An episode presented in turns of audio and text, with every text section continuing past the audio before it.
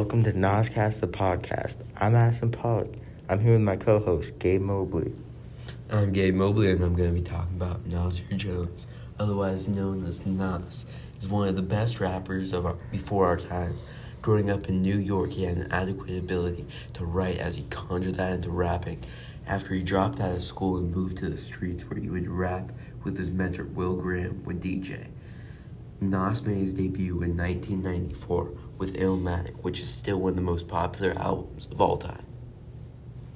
Alright, I'm doing mine on Outkast. Outkast consisting of Andre three thousand and Big Boi. Ever since their debut in nineteen ninety-four, Outkast has been one of the most influential and successful hip-hop duos. They are considered one of the greatest rap artists. Their first album hit the shelves in nineteen ninety-four. After their first album, they released A T Aliens in nineteen ninety-six.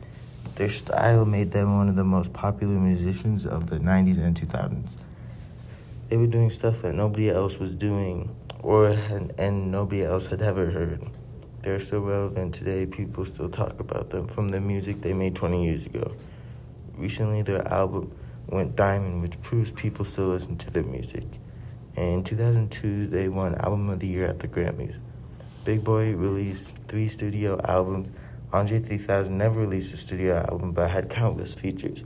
They left a lasting legacy. Andre three thousand and Big Boi are influencing young artists, not just rappers today.